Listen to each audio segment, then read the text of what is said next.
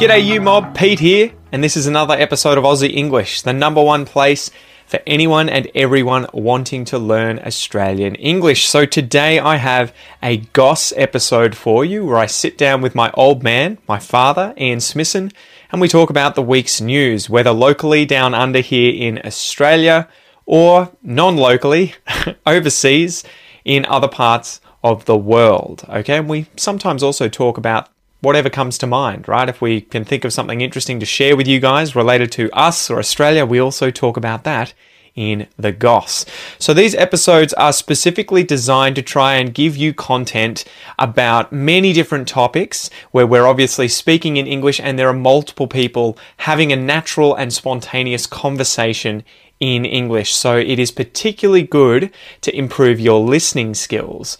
In order to complement that though, I really recommend that you join the podcast membership or the academy membership at aussieenglish.com.au where you will get access to the full transcripts of these episodes, the PDFs, the downloads, and you can also use the online PDF reader to read and listen at the same time. Okay, so if you really, really want to improve your listening skills fast, Get the transcript, listen and read at the same time, keep practicing, and that is the quickest way to level up your English. Anyway, I've been rabbiting on a bit, I've been talking a bit.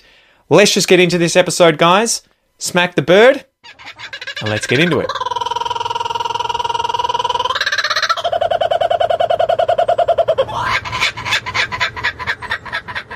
G'day, you mob. Welcome to this episode of The Goss. Dad, what's the Goss? Right. Just get myself settled here. Ah.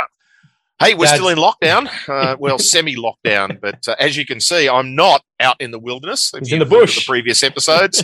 That's just a photograph as zoom. And if I move side to side, if I put, hang on, I've got an empty glass here, but if I put this up, you get these sort of weird. I just disappear into the. Um, so it's it's it's not legitimate background. But if um, only. yeah, good to be online, Pete. I know, I know. We should have organised this sooner. Um, yeah, well, we kept thinking that this is only going to last a few days, so we'll be able to get together again, and it didn't. so. Exactly. So, um, what's today's episode, Dad? You you did You're going to do the old um, yeah, dinner party guest. Who would you like to have for dinner, and why? Yeah, so mine is Bennelong. Oh, cool. Yeah, that's a follow up. We did Arthur Phillip last time, so exactly. doing the Indigenous. well, and it's not a piecemeal kind of thing. Like I was thinking, you know, oh, should I do an indigenous person? Oh, people will think I'm just sort of like, you know, throwing them a bone and trying to be inclusive or whatever. And it's like, no, I thought of Bennelong because so effectively he was one of the first indigenous people to learn English, the first indigenous people in Australia to learn English. Yeah. I think the story, and correct me if I go wrong, but Arthur Phillip and everyone colonized in about what, whatever it was, 1788. 1788. Yeah. yeah, they went to, to Sydney Cove and Port Jackson um, and effectively, the, these guys were the Eora clan or part of the Eora clan, and they're the indigenous people who first came in contact with the first colonists. And to bridge this gap, you know, I think it was King George III at the time back in Britain had told Arthur Phillip not to show any sorts of violence or anything towards yeah. indigenous people because it was it was incredibly important to develop a relationship because they knew that it was going to be you know, very difficult for them to organize a colony there and survive and have enough food. The last thing they wanted was, you know, hostile, have thousands of hostile people yeah. coming in and trying to kill everyone.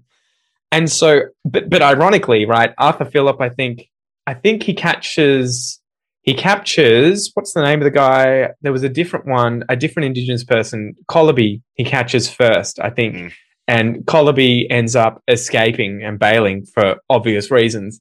and so he then ends up catching Bennelong. He may have caught him with Colaby, but effectively Bennelong is the one who stays and ends up mm. learning enough English so that he can then develop this go-between relationship. Yeah, well, he was like he he basically decided this is all right. They feed me, they house me, they give me clothes. They treat me like a king in comparison with the rest of his the rest of his uh, his people. So uh, yeah, who knows what his motivation was? But you get that suspicion that um, Bennelong had decided that okay, I got nothing to lose here. You know, I'm being treated well. Well, and that's it. So part of wanting to bring him to dinner and have a chat with him would be to understand these interactions through his eyes. Mm. What it was that the him and and his clan and the the broader indigenous community were thinking. What did they think of Arthur Phillip and these people coming originally? What? How did that change over time? When did it sort of click that they were like, "Ooh, Yeah, this is a really. Yeah. well, that's it. And then I think that smallpox hit in 1789, right? The, the year or two after they colonized and wiped out a shitload of the indigenous population because obviously the Europeans had this sort of resistance to it in comparison to the indigenous population that were effectively naive completely to any of these European diseases. And so uh, I think a huge amount of their population ends up being exterminated effectively, un- unknowingly, I imagine, Yeah. because you know there was no germ theory back then. But it would have been so interesting to be like, you know, what was life like when you grew up? Um, what did what did you do? What what was Australia like? What were the animals like? What were the Hmm. what was the relationships like? The languages around you? You know, th- I would love to know those sorts of things. Yeah, but then also, your, what was your sort of day to day lifestyle and yeah relationships within your small group and then between groups and yeah cultural things would be great to know from people who had not seen Europeans before. Well, I think tragically. I don't know if we do kind of know quite a lot about these people, but superficially. So we know quite a lot about the Eora because the um, colonists got there first and started interacting with them, but it's from the European side. We don't Yes. know anything Yeah. from Yeah. from the indigenous side. And then within a few short years or decades, the Eora are pretty much gone, right? All of those indigenous people are either pushed out and separated into other areas, or they've been um, they've they've lost their language, they've lost their culture because they've effectively become ghettoized or or or just died. But yeah, Bennelong is interesting because he and what was the name of the other guy? His his friend Yamara Yemmerrawanne um, are the first Indigenous people to go back to England, and they travelled with Arthur Phillip on the Atlantic back to England in nine in 1792. Yes. So four years after having been kidnapped, effectively, I think what they were like handcuffed or tied up somewhere for weeks, being fed and taken care of, and then taught English. Only four years later, he ends up on a boat, you know, on a, on this huge vessel that they would have been like, "What the actual fuck?" You know, is this, exactly. why is this thing in the water? And then suddenly he finds himself on that thing for months, Mm. heading to the other side of the planet for the first time for any Indigenous Australian, I would imagine, unless Yes, some of them yeah. were kidnapped by other Europeans or other groups previously and it was never documented. But so he ends up going back to England for almost three years with Yemmerrawanne um, and potentially meeting the king. I, I think they don't know for sure if he actually met. Yeah, Um, I would imagine he would have. that You was would- that was the um, the sort of superficial story that has been passed down is that oh and Yeah. he even met the king but i think that is probably um, apocryphal um, Mm. i think it's it's a nice story to have it may have happened but i Yeah. i have yet i have not seen any documentary evidence that it did I think Uh, part of the reason they believe that is because once they arrived, he suddenly got all this really expensive expensive clothing that is the kind of clothing you would have given someone if they were about to go to something very very special. But yeah, that they don't have any firsthand evidence of whether or not he actually met the king, though it is a Mm. cool story. Tragically, whilst they're there, Yemmerrawanne ends up being the first Indigenous person to die in Great Britain from a chest infection. And it is funny, I think Bennelong's health deteriorated whilst he was there too, probably because, you know, England at the time, especially London, would have been a shithole, right? it would yes have been exactly you know, right The, the start of the industrial age, there would have been dead animals and feces in the streets, like lots of sick people, a lot of poverty, um, a lot of convicts on boats. Yes. so it, that would have been the other part that I would have loved to have spoken to him about. Would be what? Why on earth did you want to go back? Although I, I imagine, from my point of view, it's kind of like. It's kind of like the movie. What's the movie with Jodie Foster? Is it First Contact or something? Where Ah, she, yeah, yeah. she's willing to to go to the other side of a black hole and see aliens effectively. Yeah. And and so this is this sort of trope that comes up in science sci-fi all the time where you have a choice between leaving your home Yes, and effectively living with the aliens, yeah you're never going to get home again but you get to see what's on the other side and you Yeah. get to kind of have that curiosity satiated at the price of not being able to tell anyone. Mm. and so I imagine it must have been like that for him, where he would have been taken aback by all of this technology, you know, all of these these weird clothes, guns, um, houses, all this stuff that he would have seen in Sydney, and that that he would have been told and would have had this feeling of this is just the tip of the iceberg. What the Yeah. hell? You keep telling me about what's back home in England and what the rest of the world's like, but I have no real understanding of that. So I imagine that he would have been obviously a really interesting person, personality wise, and must have been really curious and, um, you know, just I, from I think it was Watkin Tench's book. Uh, Yes. I think you get to sort of see what his personality was quite like. Uh, you know, And that he a fair risk taker, I would have thought. Yeah.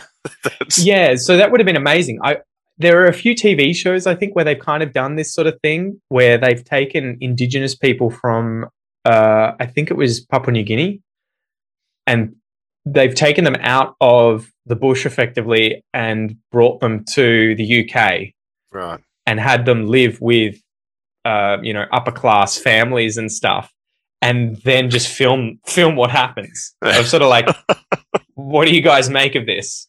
Yeah. And so I imagine it would have been like that, but even further, you know, it, it just would have been insane. But yeah, what do you think? Yeah, I, I agree with you. I think it'd be a really interesting conversation to have with uh, about that from the for, and you've mentioned it both from the just an understanding of so we could get an understanding of what life was like for in the indigenous people around that first colonization you know event um, what their life was like before it what they were thinking when it happened and then what you know life was like during and after that uh, but then also that you know going back to England and you know that what the fuck were you thinking? You know, it's just like really. Yeah. Uh, but yeah, I I think it's right. It's that it's that risk taking thing. It's just I got nothing to lose. Yeah, this is it's, they've treated me all right for three and a half years or four years. I might as well. Yeah, why not jump on this ship? I'm sure he'd been on the ship before anyway, uh, on, on a ship before. But um, yeah, it, it'd be a really interesting um, sort of window into um, a part of our history that we just don't have. Um, then because you're right, and uh, even even what is recorded of Bennelong telling people, you never know. You know, Yeah. he he's he's clearly social. he's the center of attention. He's You don't know if he's bullshitting. of the governor. yeah. He could be just spilling yarns the whole time um, about him, his life, and everybody else. He could be telling the truth, but you're never going to know which you know which side of the fence it falls on. Um, so, um, but yeah, it would it would be interesting. Uh, an interesting dinner party guest. Would have been an Well- interesting dinner party guest to put in uh, with Arthur Phillip as well. Exactly. And that's what I was thinking too. unpack their lives. because I think was it the I don't know if it was the capture of Bennelong, but he ends up Arthur Phillip ends up getting speared when yeah, he it goes. that event, but it was another one. Yeah, yeah, because he does he go to try and reunite with Bennelong at a, a bay within yeah. I um, can't remember the Port Jackson, and there's Yeah. a certain there's a corroboree or something happening, and one of the indigenous people that he had captured had run off. It Mhm. may be Coolaby, it may have been him, and effectively one of the other indigenous people there sees him and spears him in the shoulder as Yeah. payback. You know, of like you know, fuck you, dude. This is Yeah. what happens when you kidnap one of ours.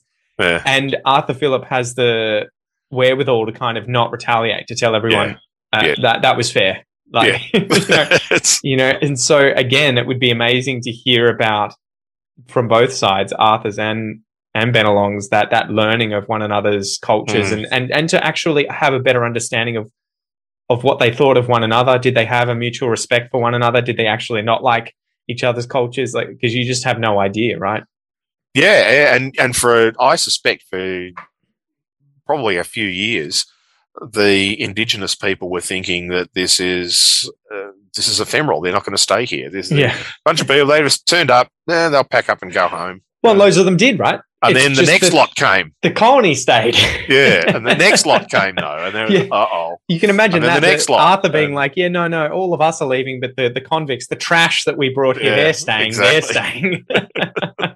what was the other interesting thing that I wanted to mention here? Ah, y- the other really cool thing about learning about the early stages of colonization in Australia is just the lack of population, the the limited number of characters that are there. So one of the interesting things I found when I was reading about Bennelong going back to England is that he stayed with, um, what's his name? Let me just find his first name Henry Waterhouse.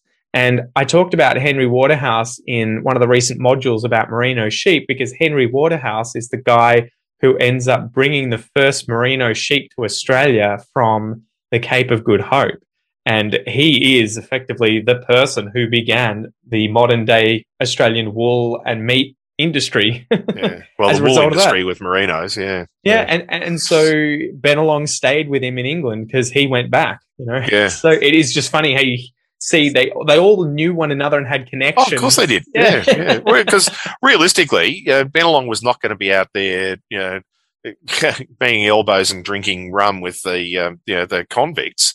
Uh, he was at the dinner table with the governor and whoever the governor has, and there was there's only a couple of dozen uh, sort of you know, senior yeah. military people and um, wealthy, you know, certainly past the first fleet, uh, yeah, wealthy um, settlers who would come out uh, that would have been sitting around the governor's table. So uh, he would have been treated like one of the uh, aristocracy. Well, that would have been really interesting to unpick too, right? The racial tensions as well as class differences that existed because I'm sure that the upper class aristocracy saw themselves as better than the indigenous people, but they also saw them, or at least, you know, more sophisticated, more educated, more knowing. Hmm. But they also would have had the same view of the convicts, right? Of these people are filth. They're oh, yeah, know, exactly. effectively criminal trash. But then the convicts would have seen indigenous people who they probably saw as below them, you know, with the governor. Yeah, having dinner at the governor's table. Yeah. and then it would be like, what were the day to day interactions like? Mm. Did you have, because again, it's easy to paint people historically as just, you know, all the Europeans were racist pieces of trash, all the convicts were criminal pieces of trash, all the indigenous people hated the invaders. But I'm sure that it was so much more complicated than that. And it would yes. have been just grey, right? You would have had indigenous people who were good and bad. You would have had convicts who were good and bad, and the same with with some of the upper class um, aristocracy there as mm. well. And so it would be really interesting to see, you know, how did you navigate that? How, how did you just insert yourself into effectively European life in the colony? And then what was it like kind of getting to know your place? Because it would be just as foreign for me to get get out there and live with an indigenous clan or group of people and have to work out how a life works mm. in that. And, and who would have had an easier job, right? Because it is funny that we do have stories of people like um, Buckley going away and living with indigenous people for three decades, three and a half yeah. decades. And you're kind of like, he would be another one to have dinner with. Yes. and then be like, well, you know, what the hell was it like? Was it easy? Was it hard? You know, was it stressful? Did you come up against moral and ethical issues? Or did you just navigate it smooth sailing? So, yeah. Cool. Good one. Awesome. Anyway, thanks, guys. And uh, we will see you next time. See ya. Peace. Alrighty, you mob, thank you so much for listening to or watching this episode of The Goss. If you would like to watch the video, if you're currently listening to it and not watching it, you can do so on the Aussie English channel on YouTube. You'll be able to subscribe to that, just search Aussie English on YouTube. And if you're watching this and not listening to it, you can check this episode out also on the Aussie English podcast, which you can find via my free Aussie English podcast application on both Android and iPhone. You can download that for free or you can find it via any other good podcast uh, app that you've got on your phone Spotify, podcasts from iTunes, Stitcher, whatever it is. I'm your host, Pete. Thank you so much for joining me. I hope you have a ripper of a day, and I will see you next time. Peace!